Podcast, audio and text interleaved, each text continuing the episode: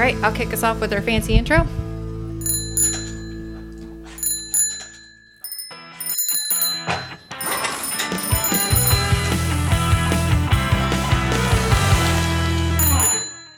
Hello, and welcome to another episode of The Bike Shed, a weekly podcast from your friends at Thoughtbot about developing great software. I'm Steph Viccari, and this week, Chris is taking a break. But while he's away, I'm joined by Nate Berkopec, who is the owner of Speedshop, a Ruby on Rails performance consultancy, and Nate, in addition to running a consultancy, you're the co maintainer of Puma. You're also an author, as you wrote a book called The Complete Guide to Rails Performance, and you run the workshop called the Rails Performance Workshop. So, Nate, I'm sensing a theme here. Yeah, yeah. Um, make code go fast. Uh, and you've been doing that for quite a while, haven't you? Yeah, I mean, it's pretty much been since 2015 or so, I think. It all started when I actually wrote a blog post about TurboLinks that got a lot of pickup. It was kind of my my hot take at the time was that uh, TurboLinks is actually a good thing. That take has since become uncontroversial, but it was quite controversial in 2015. So um, I got a lot of pickup on that, and I realized I liked working on performance and people seem to want to hear about it. So uh, I've been in that groove ever since. When you started down the path of really focusing on performance, were you running your own consultancy at that point or were you working for someone else? I would say it didn't really kick off until I actually like published a complete guide to Rails performance. So like after that came out, which was I think March of 2016, I'm getting that right it wasn't until like after that point when it was like, oh, I'm the Rails performance guy now, and I started getting emails and and you know inbound about that. I uh, didn't really uh, have any time when I was actually like working on the CGRP to do that sort of thing. Like I just made that like my full time job to actually write and market and publish that. So it wasn't until after that that I was like, oh, I'm a performance consultant now. Like this is the lane I've driven myself into. I don't think I really like had that as like a strategy when I when I was writing the book. I wasn't like, okay, this is what I'm going to do. Like I'm going to build some, you know, reputation around this and then like that'll help me be a better consultant with this, but that's what ended up happening. I see. So it sounds like it really started more as like a passion and something that you wanted to share. And it has manifested to this point where you are the speed guy. Yeah. Yeah. I think you could say that. I think when I started writing about it, I just knew like I liked it. I liked the work of performance. In a lot of ways, performance is a much more uh, it's a much more concrete discipline than a lot of other subdisciplines of programming where like I joke it's like num like my job is number go down. Like it's very measurable and it's very like clear when you've made a difference, you know. You can say, "Hey, this number was this and now it's this. Look what I did." And I always loved that sort of concreteness of performance work. It makes it actually a lot more like a real kind of engineering discipline, I think, where I, I think of performance engineering as clarifying requirements and the limitations and then building a project that meets the requirements while while staying within those limitations and constraints. And that's often not quite as clear for other disciplines like just I guess general feature work like it's kind of hard to say sometimes like did you actually make the user's life better by implementing such and such a, a story? Like that's more of a guess that's more of a, a less clear relationship. And with performance nobody's going to wake up 10 years from today and wish that their app was slower.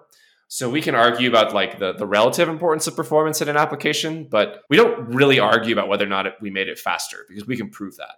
Yeah that's one area that working with different teams as I tend to shift the clients that I'm working with every six months, where we often push hard around feature work to say, how can we measure this? How can we know that we are delivering something valuable to users? But as you said, that's really tricky. It's hard to evaluate. And then also, when you add on the fact that if I am leaving that project in six months, then I don't have the same insights to understand how something went for that team. So I can certainly un- appreciate the satisfaction that comes from knowing that, yes, you are delivering a faster app and it's very measurable given that your time that you're there, whether it's a short time or if it's a long time that you're with that team. Yeah, totally. It's, um, I mean, my, my consulting engagements are often really short like I don't really do a lot of super long term stuff, and that's usually fine because I can point to stuff and say like, "Yep, this thing was at A and now it's at B." And that's what you hired me to do. So that now it's done. I am curious, given that you have so many different facets where you are running your consultancy, you are also often publishing a lot of content and working on workshops and then also contributing to open source projects. What does a typical week look like for you? Well, right now is actually a decent example. Like I, I have client work mm, two or three days a week. Um, and I'm actually working on a new product right now that I'm calling Sidekiq in Practice, which is a course slash workshop about scaling Sidekiq from zero to 1,000 jobs per second and I'll spend the other days of the week working on that. You know, my content is like I probably I, I always like struggle with how much time to spend on blogging specifically because it takes so much time for me to like come up with a post and, and publish that. But the newsletter that I write, which is I try to write to like once a week. I haven't been doing so well with it lately, but I think I got like 50 newsletters done in 2020 or something like that. And so I, I do okay on like the per week basis. And it's all content I've never published anywhere else. So that actually is just like 45 minutes of me sitting down on a Monday and being like, rant, like just like slam keyboard and rant and then and then hit send. So and my open source work is like mostly just like 15 minutes a day, like while I'm drinking morning coffee kind of stuff. So I try to spread myself around uh, and like do a lot of different stuff. And a lot of that means like, I think pulling back in terms of like thinking how much, you know, you need to spend on something like, especially with newsletters, email newsletters, it was like very easy to overthink that and like, you know, spend a lot of time revising and whatever. But like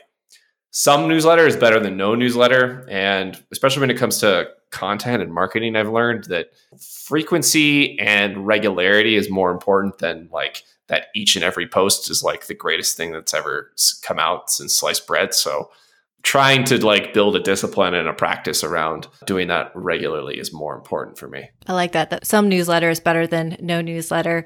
I was listening to your chat with Brittany Martin on the Ruby on Rails podcast, and you said something very honest that I appreciated, where you said writing is really hard and writing sucks. And that made me laugh in the moment because even though I, I do enjoy writing, I still find it very hard to be disciplined to sit down and make it happen. And then you go into that editor mode where you critique everything and then you never really get it published because you are constantly fixing it. It sounds like you'd mentioned you set aside about 45 minutes on a Monday and you crank out some work. How do you work through that inner critic? How do you get it past to the point where then it's just published? Uh, you have to separate the steps. Like you have to not do editing and first drafting at the same time. Um, and the reason why I say like it sucks and it's hard is because I think a lot of people that don't do a lot of regular writing maybe get intimidated when they try to start and they're like wow this is really hard. Like this is not fun. And i'm just trying to say like that's everybody's experience and if it doesn't get any better because it, it doesn't um like that there's nothing wrong with you. Like that's just that's just writing. That's it's hard. So for me i i especially with the newsletter, like I just have to give myself permission not to edit and to just hit send when I'm done. Like I try to do some spell checking and like that's kind of it. Like I just let it go. I'm not going back and reading it through again and making sure that I was like very clear and cogent in all my points and that there's like a really good flow through the newsletter. I think it comes with a little bit of confidence in your own ideas and your own like experience and knowledge that like believing that that's worth sharing and that's worth somebody's time, even if it's not like a a perfect expression of of what's in your head. Uh, like a seventy five percent expression is good enough, especially in a newsletter format where it's like 500, 700 words, and it's something that comes once a week. And maybe not everyone's amazing, but like you know, some of them are. Enough of them are that people stay subscribed. So I think a combination of separating editing and first drafting and just having enough confidence in like the basis of what you have to say that uh, it doesn't have to be perfect every single time. Yeah, I think that's something that I learned a while back to apply to my coding process, where I had to separate those two steps of where I have to let the creator in me just create and write some code and make it work, and then come back to the editing process and taking a similar approach with writing. So you may be familiar, Thoughtbot we're big advocates when it comes to sharing content and sharing things that we have learned throughout the week and different projects that we're working on. And often when people join Thoughtbot, they're very excited to contribute to the blog, but it is daunting for that first post because you think it has to be this really grand novel and it has to be something that is really going to appeal to everybody and it's going to help everyone. And then over time you learn it's like, oh, well, actually it can be this very just small thing that I learned that maybe only helps like 20 people, but it still helped those 20 people and learning to publish more frequently versus going for those grand pieces uh, is more favorable and often more helpful for people. Yeah, totally. I think that's something that is I, it's difficult for people at first, but like everything in my experience has has led me to believe that frequency and regularity is just as, if not more important than the quality of any individual piece of content that I put out. So I, guess it's a it's it's weird advice to give because people will take it too far the other way and think like that means he's saying that quality doesn't matter. It's like no, of course it does, but I think just everyone's internal biases are just way too tuned towards this thing must be perfect. And also, I've also learned like we're just really bad judges internally of like what is useful and good for people. Stuff that I think is like amazing and really interesting. Sometimes I'll put that out and like nobody cares. like, and the other stuff I put out that's just like the 45 minute bang it out newsletter is like people email me back and says is the most you know helpful thing everyone's ever I've ever read. So I, I think it also is like that that quality bias also assumes that you know what is good and actually we're not really good at that you know knowing every time what our audience needs is actually really difficult that's totally fair. And I have definitely run into that too, where I have something that I'm very proud of and excited to share. And I realize it relates to a very small group of people. But then there's something small that I do every day. And then I just happen to tweet about it or talk about it. And suddenly that's the thing that everybody's really excited about. So yeah, you just, you never know. So share it all. Yeah, and it's important to listen. I pay attention to what people get interested in from what I put out, and I will do more of that in the future. You mentioned earlier that you are working on another workshop. Uh, it's focused on Sidekiq. What can you tell me about that? It's meant to be a guide to scaling um, Sidekiq from zero to 1,000 requests per second. And it's it's meant to be a sort of like missing guide to all the things that happen like the, the sort of situations that can crop up operationally when you're when you're working on a uh, application that does a lot of work with Sidekiq. Whereas like mike Sidekiq you know wiki and the docs are great about like how do you do this? What does this setting mean? And sort of like the basics of getting it just running Sidekiq in practice is meant to be like the last half of that. Like, how do you get it to run a thousand jobs per second in a in a day to day application? So it's just sort of the collected wisdom and collected battle scars from five years of getting called in to fix people's Sidekiq installations, and very much a product of like what are the actual problems that people experience and how do you how do you fix with and and and fix and deal with those so stuff about memory and managing Sidekiq memory usage, how to think about queues, like what should your queue structure be? How many should you have? Like how do you organize jobs into queues? And how do you deal with problems like some client is dropping 10,000, 20,000 jobs into a queue and now the other jobs I put in that queue have 20,000 jobs in front of them and now this this this other job I've got will take three hours to get through that queue. How do you deal with problems like that? All just stuff that people have come to me over the years and that I've had to help them fix. That sounds really great. Cause yeah, I I find that teams we're often in the space with Sidekiq where we just let it run until there's a fire. And then suddenly we start to care as to how it's processing and our, we care about our queue structure and how many workers that we have that are pulling from that queue. So that sounds really helpful. When you're building a workshop, do you often go back to any of those customers and pull more ideas from them? Or do you find that you just have enough examples from your collective work with clients that that itself creates a course? Yeah, I mean, usually pretty much everything, every chapter in the workshop I've probably implemented like three plus times. So I don't really have to go back to any individual customer. I have had some interesting stuff with my current client, Gusto, and Gusto is going through some background job reorganization right now and actually sort of started to implement a lot of the things that I'm advocating in the workshop actually without talking to me. Like it was, a good validation of like hey we all actually think the same here. And like a lot of the solutions that they were implementing were things that I was ready to you know put down into this workshop. So I like to see those solutions like implemented and, and like succeed. So I think a lot of the stuff in here has been pretty battle tested. For the Rails Performance Workshop, you started off doing those live and in person with teams, and then you have since switched to now it is a CLI course, correct? That's correct. Yeah. I, I love that very much. Uh, when you've talked about it, it does feel very appropriate in terms of developers and how we like to consume content and learn. So that is really novel and also seems like a really nice win for you. So then other people can take this course, but you are no longer the individual that has to deliver it to their team, that they can independently take the course and go through it on their own. Are you thinking about doing the same thing for the Sidekiq course, or what are your plans for that one?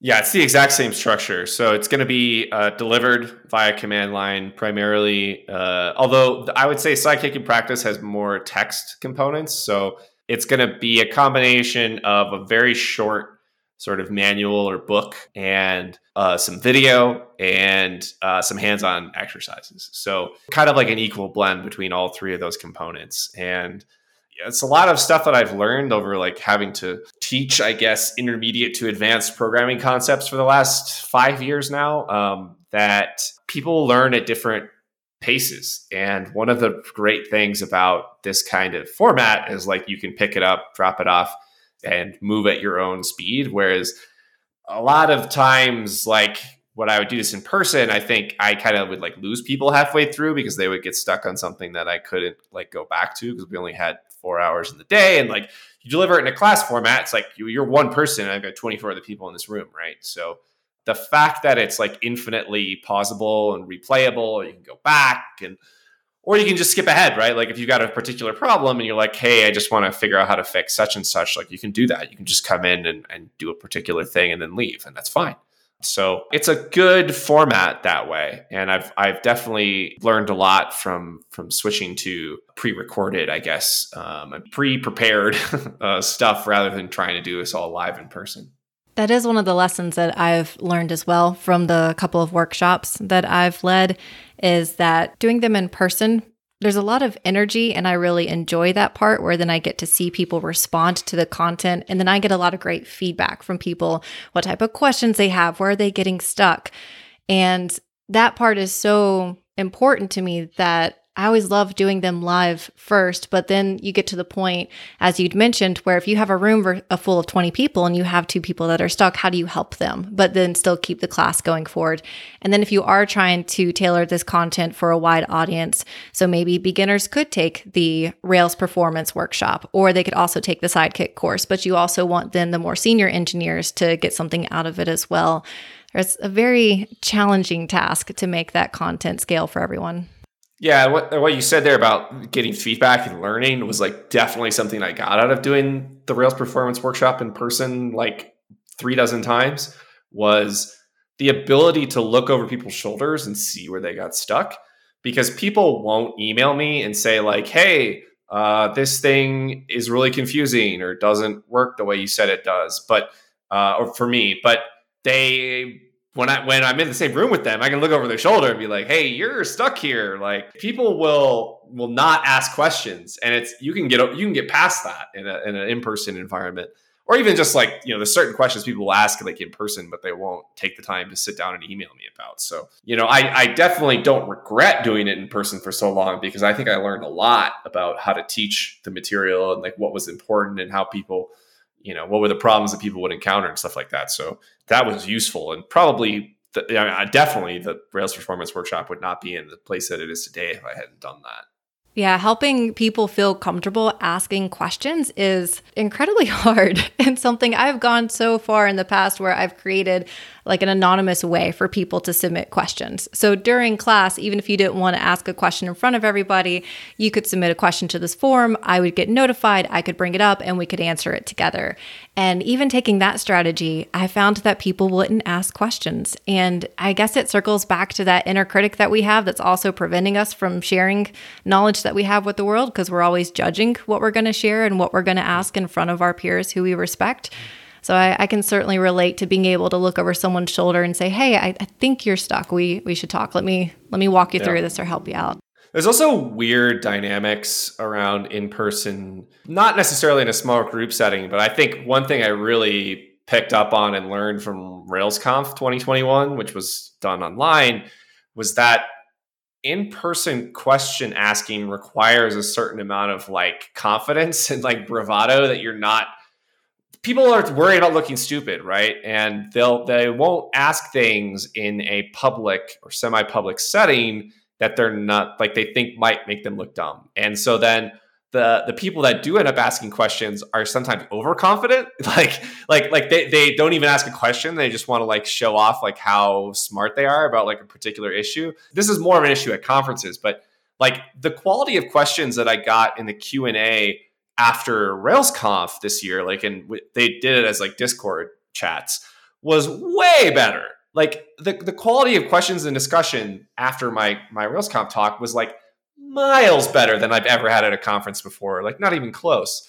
So I think experimenting with different formats around interaction is really good and interesting because it's clear there's no there's no perfect format for everybody and experimenting with these different settings uh, and different methods of delivery has been very useful to me. Yeah, that makes a ton of sense. I'm really glad then for those opportunities where we're discovering that certain forums will help us get more feedback and questions from people because then we can incorporate that into future conferences where people can speak up and ask questions and not necessarily be the one that's very confident and enjoys hearing their own voice. For the Rails Performance Workshop, what are some of the general themes that you dive into for that workshop? I'm curious, what is it like to attend that workshop? Although I guess one can't attend it anymore, but what is it like to take that workshop? Yeah, yeah. Well, you still can, I guess, attend it in some sense because I do do corporate bookings for it. So basically, like if, if you want to buy 20 seats and then I can come in and like basically do like a Q&A every week while everybody takes the workshop and anyway, I, I do still do that. I have one coming up in July actually. But anyway, um, the overall like my approach to performance is to always start with with monitoring. So the course starts with goals and monitoring and understanding where you want to go and where you are when it comes to performance. So the first module of the Rails Performance Workshop is actually really a group exercise that's about how what are our performance requirements and how can we set those um, both high level and low level. So like you know what is our goal for um, page load time? How are we going to measure that? How are we going to use that to back into lower level metrics? Like what is our goal for backend response times? What is our goal for JavaScript bundle sizes. Like that all kind of flows from a higher level metric of how fast you want the page to load or how fast you want a route to change in a React app or something. And talks about those goals and then like where do you, where should you even start um, with with where those numbers should be and then how are you going to measure it? Like what are the what are the browser events that matter here? What tools are available to help you to get that that data. Because without measurement, you don't really have a performance practice. You just have people guessing at what stuff is faster and what is not. And I teach performance as a scientific process, as, as science and engineering. And so in the scientific method, we have hypotheses, we test those hypotheses, and then we learn based on those tests of our hypotheses. So that requires us to A, have a hypothesis. So, like, I think that doing X makes this page faster. And I talk about how you generate hypotheses using profiling, using tools that will show you like where all the time goes when you do a particular operation in your software.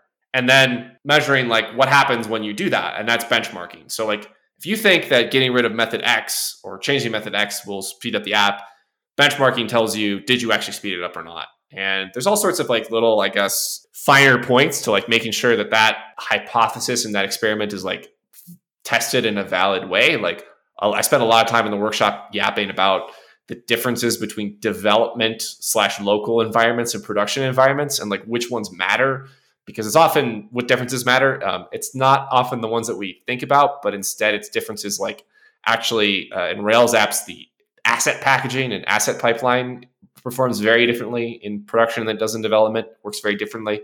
And it can slow, makes this one of the primary reasons development is slower than, than production. So making sure that we understand how to change those settings to more production like settings. Um, I talk a lot about data. It's the other primary difference between development and production is like production has a million users and uh, development has 10. So when you call things like user.all, that behavior is very different in production than it is in than it is locally. So having decent production like data is another big one that I like to harp on in the workshop. So, you know, it's a process in the workshop of like uh, you just kind of go lesson by lesson and it's a lot of video followed up by hands-on exercises that half of them are like sort of pre-baked problems where I'm like, hey, take a look at this TurboLinks app that I've given you and look at it in DevTools and here's what you should see. And then the other half is like, go work on your application. And here's some pull requests I think you could probably go try on your app. So it's a combination of of hands-on and, and videos, like your actual like experience going through it. I love how you start with a smaller application that everyone can look at and then start to learn how performant is this particular application that I'm looking at versus trying to assess, like, say, their own application where there may be a number of other variables that they have to consider. That sounds really nice. You'd mentioned one of the first exercises is talking about setting some of those goals and some of perhaps like those benchmarks that you wanted to meet in terms of how fast should this page load or how quickly should our response from the API be. Do you have a certain set of numbers? Numbers for those benchmarks, or is it something that is different for each product? Well, to some extent, Google has suddenly given us numbers to work with. So, as of this month, I think, June 2021, Google has started to use what they're calling core web vitals in their ranking of search results. You know, they've always tried to say like it's not a huge ranking factor, et cetera, et cetera, but it does exist. It is being used. And that data is based on um, Chrome user telemetry. So, like every time you go to a website in Chrome, it measures three metrics and sends those back to Google. And those three metrics are, are largest contentful paint, first input delay, and cumulative layout shift. And first input delay and cumulative layout shift are more important for like your single page apps kind of stuff. Like it's hard to screw those up with like a Golden Path Rails app that just does TurboLinks or Hotwire or whatever. But uh, largest contentful paint is uh, an easy one to, to screw up. So Google's uh, line in the sand that they've drawn is 2.5 seconds for largest contentful paint. So that's saying that from clicking on your you know uh, website in uh, the Google search result, it should take 2.5 seconds for the page to paint the largest component of that new page. So that's often like an image or like a video or like a large H1 tag or something like that. And that process then will help you to like to get to a 2.5 second large contentful paint. There's things that have to happen along the way, right? We have to download and execute all JavaScript. We have to download uh, CSS. We have to send and receive backend responses. Um, in the case of a simple like uh, Hotwire app, it's one backend response. But in the case of a single page app, you got to download the document and then maybe download several XHR fetches or whatever. So there's a chain of events that has to happen there, and you have to walk that back now from 2.5 seconds largest contentful paint. So that's kind of the line that I'm seeing getting drawn in the sand right now with Google's Core Web Vitals. So pretty much any meaningful web application performance metric can be walked back from that. Okay, yeah, that's super helpful. I wasn't aware of the core web vitals and that particular stat that Google is using to then rank the sites. I was going to ask, uh, this kind of blends in nicely into when do you start caring about performance? So, if you have a new application that you are just starting to get to market, based on the fact that Google is going to start ranking you right away, you do have to care some right out of the gate. But I am curious, when do you start caring more about performance? And are there certain tools and benchmarking that you want to have in place from day one versus other things that you'll say, well, we could wait until we have X numbers of users or other conditions before we add more profiling? Yeah, I'd say as an approach, I teach people not to have a performance strategy of monitoring. So if your strategy is to have dashboards and look at them regularly, you're going to lose. Eventually, you're not going to look at that dashboard, or like more often, you just don't understand what you're looking at. Like you just install New Relic or Datadog or whatever, and then you don't know you don't know how to turn like a dashboard into actual action. Also, it's it seems to just wear teams out and there's no clear mechanism when you just have a dashboard of turning that into oh well this has to now be something that somebody on our team has to go work on contrast that with like bugs right so teams usually have very defined processes around bugs. So usually what happens is you'll get a exception notification through Sentry or Bugsnag or whatever your like preferred exception notification service is. That gets read by a developer, right? And then they turn that into a Jira ticket or a Kanban board or whatever. And then that is like where work is done and prioritized, right?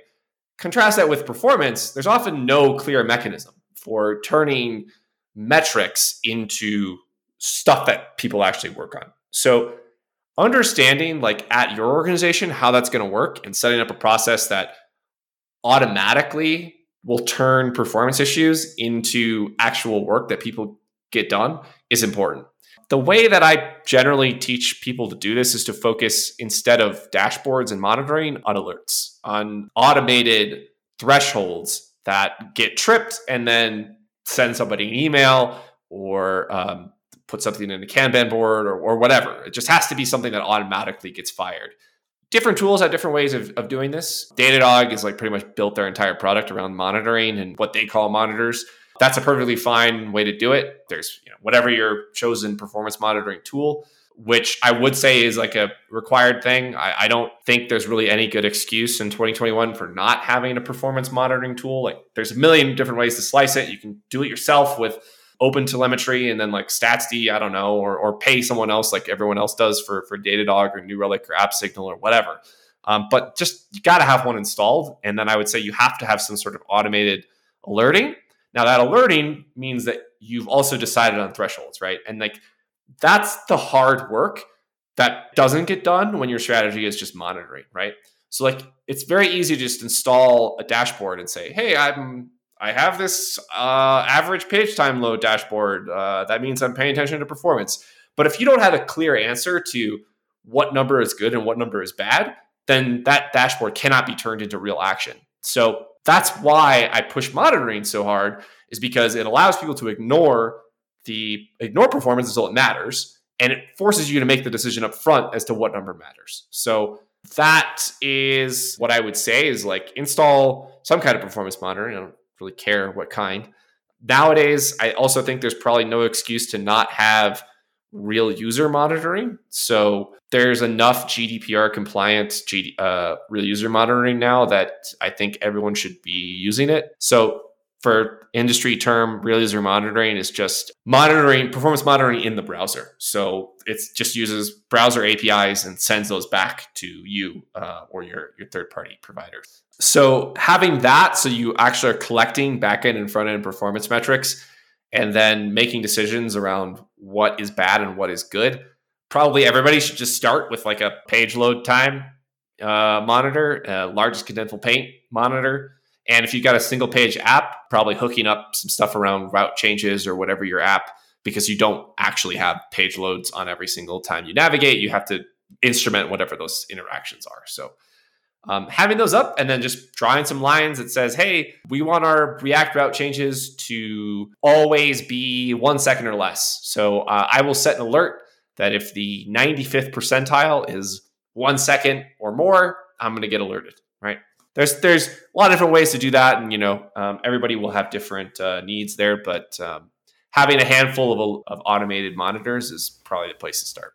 I like how you also focus on once you have decided those thresholds and then you have that monitoring in place, but then how do you make it actionable? Because I have certainly been part of teams where we get those alerts, but we don't necessarily, what you just mentioned, but we don't necessarily prioritize that work to get done until we have perhaps a user complains about it, or we start actually having pages that are timing out and not loading, and then they get bumped up in the priority queue. So I really like that idea that if we agree upon those thresholds and then we get alerted, we treat that alert as if it is a user that is letting us know that a page is too slow and that they are unable to use our application. So then we can prioritize that work. And it's not all that dissimilar to bugs, really. And like I think most teams have have processes around correctness issues. And so all that my strategy is really advocating for is to like make performance fail loudly in the same way that most exceptions do. Um, once you kind of get to that point, I think a lot of teams have processes around prioritization for bugs versus features and all that. And, and just getting performance into that conversation at least tends to make that solve itself. I'm curious, as you're joining teams and then helping them with their performance issues, are there particular buckets uh, or categories of performance issues that are the most common in terms, let's say, like 50% of issues are SQL related and N plus one issues? What tends to be the breakdown that you see? Yeah, so uh, when it comes to like why is something slow in a Ruby application, I teach uh, a method that I call DRM, and that's doesn't have anything to do with actual DRM. It's just memorable because it reminds me of things that I don't like. Uh, so DRM stands for database, Ruby, and memory, and they're in order. So the most common issue is database. Second most common issue is issues with your Ruby code. The least common issue is uh, memory. Specifically, I'm talking about allocation of objects, creating lots of objects. So probably like 80% of your issues are in some way database related. In Rails, it's you know 50% of those are probably n plus ones. And then 30% of database issues are probably like what i would call unnecessary sql so it's not necessarily n plus one but it's a sql query for information that you already had or you could do in a more efficient way. So like a common thing is like for unnecessary sql would be people will filter an active record collection like 10 different ways. Uh, when they could have just loaded the whole collection filtered it with Ruby in the 10 different ways afterward, right? And that works really well if the collection that you're loading is like 10, 20 rows, right? Turning that into one database query plus a bunch of calls to like enumerable methods is often way, way, way faster than doing that as like 10 separate database queries. Also, that tends to be a more robust approach. Like this doesn't happen at most companies, but what what can happen is like the database is like a shared resource. It's a, a resource that everybody is affected by. So, like a, a, performance degradation to the database is like the worst possible scenario because everything is affected, right? But if you screw up what's happening in at like an individual Rails process, then only that Rails process is affected. Like the blast radius is like tiny. It's just that one request. So doing less stuff in the database, while it can actually seem like, oh, that doesn't feel right. I'm supposed to do a lot of stuff in the database, right? It actually can reduce blast radiuses of like performance issues because you're not doing it on this database that everyone has to go have access to. I, you know, there's a lot of like areas of gray here, and like I talk a lot on all my other material about like why, you know, there's there's a lot of uh, a lot of nuance here. But um, database is like the the main stuff. Issues and like how you write your Ruby code is probably the other one. Just usually that's just what I would call code that goes bump in the night. Like it's it's code that you don't know is running, but actually is profilers are what help us figure that out. So like oftentimes I, you know, I'll have someone open up a profiler on their controller action for the first time and they're like, wait a minute, I had no idea that such and such was running during this controller action. And actually we don't need to do that at all. So like why is it here? So that's second most common issue. And then like the third issue that really doesn't actually come up all that often is is object allocation. Numbers of objects that get created. Primarily, this is a problem in index actions or actions, transactions that deal with big collections. So in Ruby, we often get overly focused on garbage collection, but like garbage collection doesn't take any time if you just don't create objects. And object creation itself takes time. So looking at code through the lens of what objects does this code create and trying to get rid of those object allocations can often be a pretty productive way to make stuff faster. You said a lot of amazing things there, so I'm debating on which one to follow up on. I think the one that stuck out to me the most, where I have felt pain around this, is you mentioned identifying code that goes bump in the night or code that is running but doesn't need to be run. And that is something that I've run into with applications where we have a code path that seems important, but yet I can't prove that it's being executed and exactly why it's there and what flow it's supporting. And I'm curious, do you have any tips or tricks in how you help teams identify that this code path isn't used and it's something that we can remove and then that itself will help speed up the performance of that particular endpoint? Well, you know, it's not like there's no performance cost to a hundred models in an application that never actually get used. Like there's really no performance downside to code in an app that doesn't actually ever get run. But instead, what what happens is like code gets added into callbacks, usually is probably the biggest offender that like always do this thing after you do X, but then two years later, you don't always need to do that thing after you do X, right? So that like the callbacks always run, but sometimes requirements change and they don't always need to be run. So usually it's enough to just pop the profiler down on something. And I have people look at it and they're like, I don't know why any of this is happening. Like, it's usually a, a pretty big eureka moment once we look at a, a flame graph for the first time and people, you know, understand how to read those and they understand what they're looking at. But sometimes there's like a bit of a process where, especially at a bigger app, where it's like such and such is running and like this was like a, an entire other team that's working on this. I have no idea what this even does. So, like on bigger apps, there's going to be more learning that has to get done there. Like you have to learn about other parts of the application that maybe you've never learned about before. But profiling helps us to like not only see that code what code is running, but also what that relative importance is. Like, okay, maybe this one callback runs and you don't know what it does and it's probably unnecessary, but if it only takes 1% of the total time to run this action, like that's probably less important than the something that takes 20% of total time. And so profilers help us to not only just see all the code that's being run, but also to know where that time goes and what what time corresponds to what parts of the code. Yeah, that's often the code that makes me the most nervous is where it's code that I I suspect is being run or maybe being run, but I don't understand why it's there and then figuring out if it can be removed and then figuring out ways to perhaps even log when a call is being made to that code to determine if it's truly in use or not or at least supported by a code path that a user is hitting. You have a blog post that I read recently that I really appreciated that talks about essentially gaming benchmarking, where you talk about the importance of having context around benchmarks. So if someone says, I've improved something where it is now 10% faster, it's like, well, what is that 10% relative to? And what does that mean for those? If it's a tool that other people are using, what does that mean for them? Or did you improve something that was already very fast and you made it 10% faster? Was that a really valuable use of your time?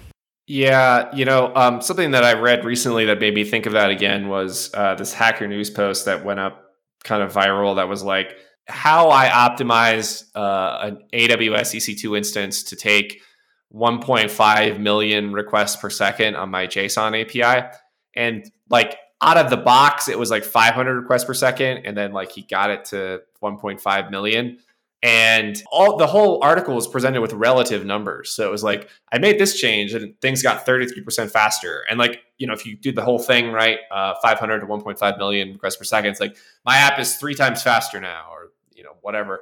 And that's true but it would probably be more accurate to say each res- response of my app got one what's a millionth of a second? Uh, one millionth of a second three millionths of a second faster i guess if i'm doing that math right I've taken three millionths of a second off every request in my app. That's two ways of saying the same thing, right? Because latency and throughput are, are just related that way. But it's probably more accurate and more useful to say the absolute number, but it doesn't make for great blog posts. So that doesn't tend to get said.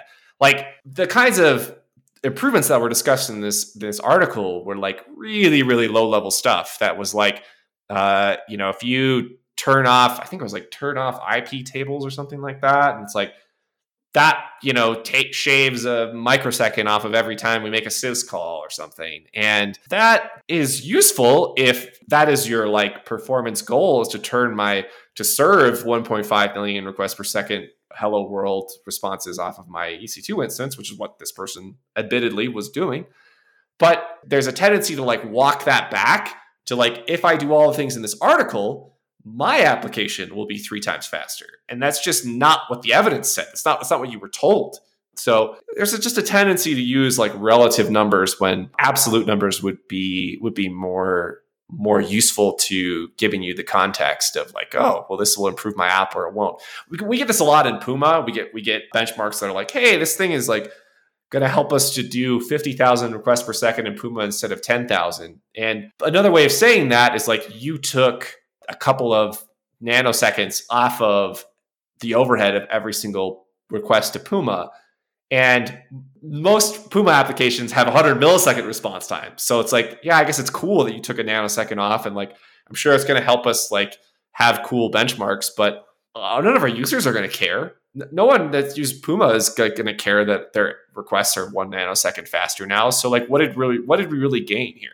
Yeah, it makes sense that people would want to share those more, uh, I, I want to call them like sparkly stats and something that catches your attention, but they're not necessarily something that's going to translate to us in the way that we hope that they will, in terms that it's not going to speed up our app 30% or have those same rewards or benefits.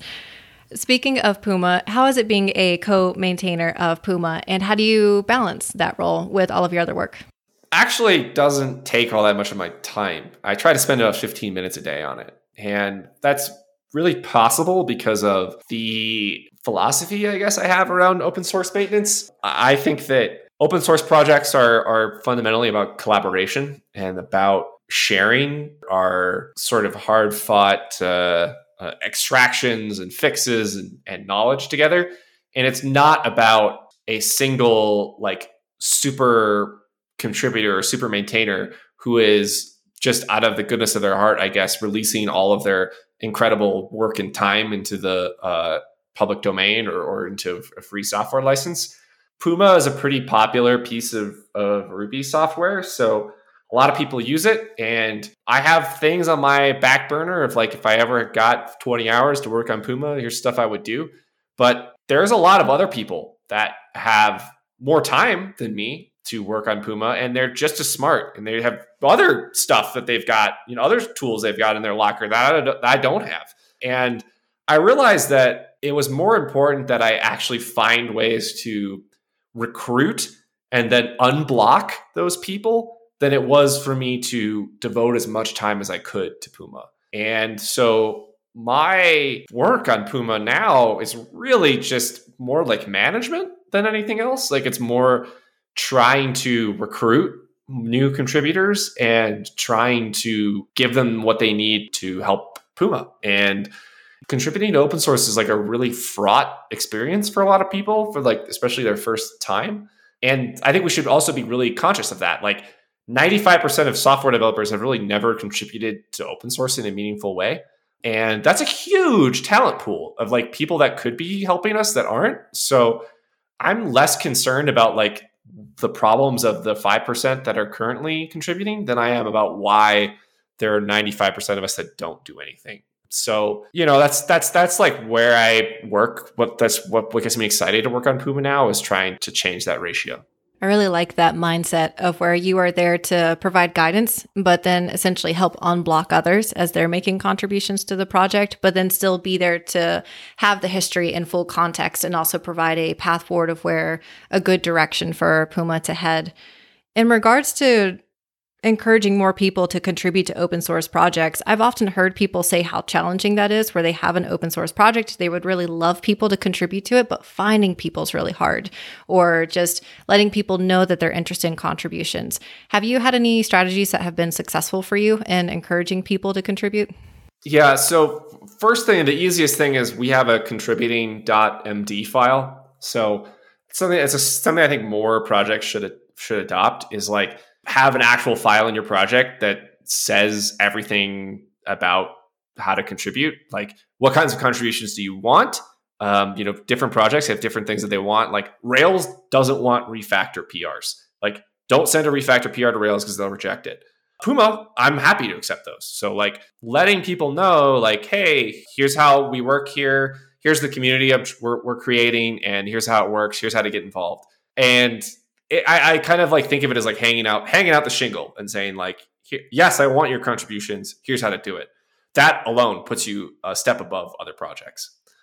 Second thing I would say is you need to have contributor only communication channels. So we have a matrix chat. So matrix is like this sort of like successor to IRC. So we have a, a, chat channel basically that's like contributors only. Not like I don't like enforce that, but like I just don't want support requests in there. I don't want people coming in there being like, well, my Puma config doesn't work. And instead it's it's like just for people that want to contribute to Puma and like that want to help out. Um, if you have a question, come in there and like anyone can answer it.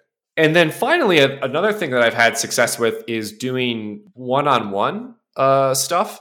So like I will actually I have a, a Calendly invite that I think is in contributing.md now that you can just book 30 minutes with me anytime about contributing to Puma and I will get on a Zoom call with you and talk to you about why, you know, what are your concerns? Where do I think you can help? And, you know, I give my time away that way. Like the way I see it is like if I do that 20 times and I create one super contributor to Puma, that is worth more than me spending 10 hours on Puma. Like, cause that, that person can contribute 100, 200, 1,000 hours over their lifetime of, of contributing to Puma. So that's actually a much more higher leverage contribution, really, from my perspective, is actually helping other people contribute more. Yeah, that's huge to offer people to say, hey, you can book time with me and I will walk you through and let you know where you can start making an impactful contribution right away. Or here are some areas that I think you'd be interested to begin with. That seems like a such a nice onboarding for someone who says, I'm interested, but I'm nervous or I'm just not sure about where to get started. Also, I love your complaint department voice for the person who their Puma config doesn't work. that was delightful. Yeah, I, I think it's a little bit of like part of my open source philosophy that, um, especially at a certain scale, like Puma is at, um, that we really kind of over prioritize users. And like, I'm not really here to do support, you know. Um, I'm here to make the project better, and users don't actually contribute to open source projects. Like, users use the thing, and that's great. Like, that's the whole reason you know we're open sourcing is so more people use it, right? But it's it's important not to prioritize that over people who want to make the project better, right? And I think a lot of times people get caught up in this like almost like clout chasing of like getting the most GitHub stars that they think they need and like, you know, users that they think they need. And like, you don't get paid for having users and the project doesn't get any better either. So I don't prioritize users. I prioritize the quality of the project and getting contributors. And that will create a better project, which will then create more users. So I think it's easy to get like sidetracked by people that ask for your time when they're not giving anything back to the project in return. And especially at Puma scale, we have enough people that want my time or the time of other like maintainers at you know, Puma that want that time so they can contribute to the project. and putting user support requests ahead of that is just it's not good for the project. It's not the biggest uh, long term value increase we could be making. So um, I don't prioritize them anymore. Yep, that sounds like more the pursuit of sparkly stats and looking for all those GitHub stars or all of those likes. yeah. Well, Nate, if you're game, I have two listener questions that I'd like to run by you because I shared with some folks that you were going to be on the bike shed today, and they were very excited and have two questions that they'd like me to run by you. How does that sound? All right. Yep. All right. So the first question is Are there any paradigms or trends in Rails that inherently hurt performance?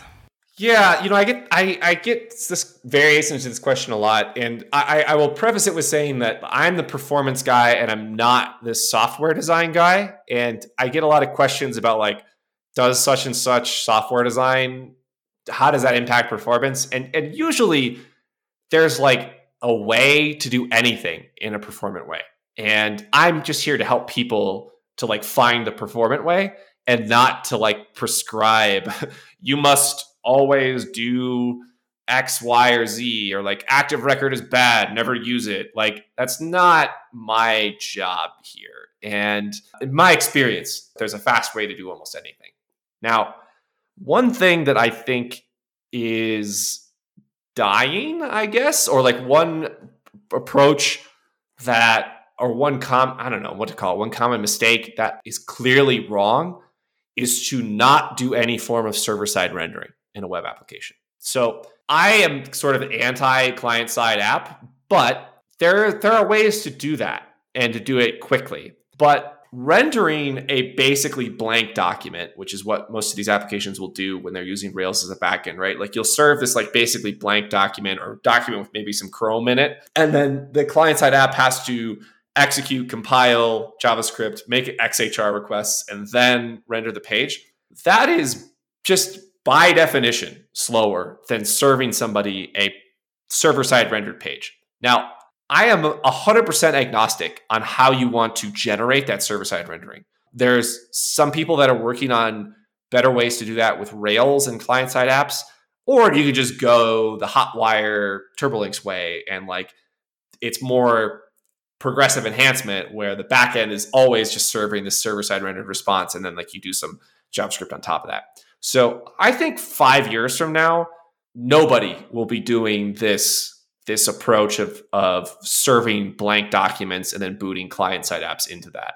Or at least it will be seen as outdated enough that you should never design a project that way anymore. It's one of those few things where it's like, yeah, just by definition, you're adding more steps into a rendering flow. That means by necessity, it has to be slower. So I think everybody should be thinking about server side rendering in their project. Again, I, I just, I'm totally agnostic on how you want to implement that. And like, if with with React, uh, whatever you know front end flavor of the month you want to go with, there's there's plenty of ways to do that. But I, I just think you have to be prioritizing that now. All right. Well, I like that five year projection of where we're headed. I have found that often uh, it's often the admin side where people will still bring in a lot of JavaScript rendering. Just to touch on a bit of what you're saying in terms of let's favor the server rendered HTML versus over optimizing a space that one probably isn't our profitable space in terms that we do want our admins to have a great experience for our product, but if they are not necessarily our users, then it also doesn't need to be anything that is over the top or fancy or probably uses a lot of JavaScript. And instead, we can start simple. And there's a number of times that I've been on projects where we have often walked the admin back to be more server rendered because we've gotten to a point where someone was very excited to make the admin very splashy and quick, but then couldn't keep up with the requests because then they were having to prioritize the user experience first. So it was almost like optimizing the admin, but then it got left out in the cold. So then it's just sort of this poor experience. Yeah. Uh, Shopify kind of famously walked back their admin from, I think it was Backbone to TurboLinks and uh, I think that that has now moved back to React, uh, is my understanding. Uh, but uh, Shopify is a huge company, so they they have plenty of plenty of time and resources to be able to do that. Uh, but I just remember that happening at the time, where I was like, "Oh wow!" Like they just rolled the whole thing back to to TurboLinks again, and now with like the the sort of like consolidation that's gone on in the React world, it's a little bit easier to like pipe a server side rendering uh, into like a React app. Whereas like with Backbone, it was like no one knew what you were doing, so like there was there was less knowledge about how to server side render this stuff. Um, now it doesn't seem to be so much of a problem, but yeah, I mean Rails is really good at CRUD apps, right? And like admin is like ninety nine percent CRUD. So adhering as closely as possible to the Rails golden path there uh, in, in in admin seems to be kind of the, the most productive way to work uh, on that kind of feature. All right. Uh, ready for your second question? Yes. Okay, this one's a bit more in depth. They also mentioned a particular project name, so I am going to swap it out with a different name. So, on Project Cinnamon Roll, we found a really gnarly, time consuming API endpoint that's getting hammered. And on a first pass, we addressed a couple of N plus one issues and tuned the performance and felt pretty confident that they'd addressed the issue, but it's still fairly slow. So then they took some additional incremental steps. So they swapped out to use OJ for serialization that shaved off an additional 10%, but was still slow.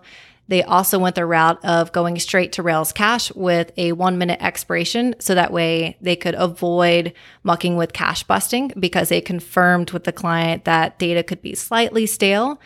And this was great. It worked out well. So it dropped their average response time down to less than 70 milliseconds. With all that said, that journey took a few hours over a few days and multiple production deploys.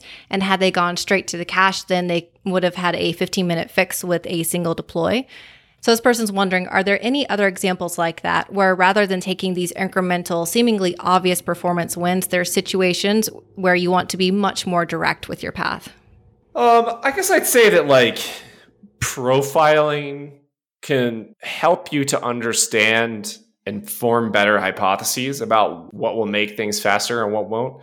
Because a profiler can't really lie to you about where time goes. Like either it, you know, you spent 20% of your time in this method or you didn't. So I don't spend any time in any of my material talking about what JSON serializer you use because really that's actually never that's really never anybody's bottleneck. It's never uh, it's never a huge proportion of people's uh, total percentage of time.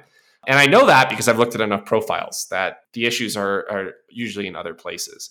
So I would say that if your hypotheses that you're generating are not working, it's because you're not generating good enough hypotheses. And profiling is is the place to do that. So having profilers running in production is probably the biggest level up that most teams could take. So having profilers that you can access um, as on production servers as a user is probably the biggest level up that you could make to generating hypotheses because that'll have real production data, real production servers, real production environment. And it's uh, pretty common now that pretty much every team that I work with either has that already or we work on implementing it. Um, it's something that I've seen in production at GitHub and Shopify. You can do it yourself with Rack Mini Profiler. It's, it's all about setting up the authorization, right? Just making sure that only authorized users get to see the every single SQL query that gets generated and all, the flame graph and all that. But other than that, there's no reason you shouldn't do it. So I would say that if you're not generating the right hypotheses or you don't, you know, the, the, the last hypothesis out of 10 is the one that works, that you need better hypotheses. And uh, the best the best way to do that is better profiling. Okay. Better profiling. And yeah, it sounds like there's also a bit of experience in there in terms of things that you're used to seeing uh, that you've noticed that could be outliers in terms of that they're not necessarily the thing that you want to improve. Like you'd mentioned, spending time and how you're serializing your JSON is not somewhere that you would look, but then there are other areas that you've gained experience that you know would be likely more beneficial to then focus on to form that hypothesis. Yeah, yeah, that's that's a long way of saying like you know experience pays off, right? Like I, have I've had six years of doing this every single day, right? So yeah, like I'm to be pretty good at uh, you know that's what I get paid for, right? So if I wasn't uh, wasn't very good at that, I probably wouldn't be making any money at it. All right. Well, thanks, Nate, so much for coming on the show today and talking so much about performance. On that note, I think it's a good place for us to wrap up. If people are interested in following along with what you're working on and they want to keep up with your latest and greatest workshops that are coming out, where can they find you on the internets? Uh, speedshop.co is my site. Uh, Nate Berkopec on Twitter. And um, speedshop.co has a link to my newsletter, which is where I am kind of actively thinking like every week and publishing stuff too. So if you want to get the the drip of news and thoughts, that's probably the best place to go. Perfect. All right. Well, thank you so much. No problem. Show notes for this episode can be found at bikeshed.fm. The show is produced and edited by Mandy Moore. If you enjoyed listening, one really easy way to support the show is to leave us a quick rating or a review in iTunes as it helps other people find the show. If you have any feedback for this or any of our other episodes, you can reach us at at underscore bike shed on Twitter, and I'm at Chris Toomey. And I'm at SViccari. Or you can email us at hosts at bikeshed.fm. Thanks so much for listening to The Bike Shed, and we'll see you next week. Bye. Bye.